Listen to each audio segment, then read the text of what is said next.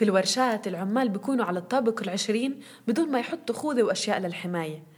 أما معلم الورشة إذا إجا على الورشة ربع ساعة بلبس فيست فوسفوري وخوذة خوف لا يوقع حدا من هالعمال عراسه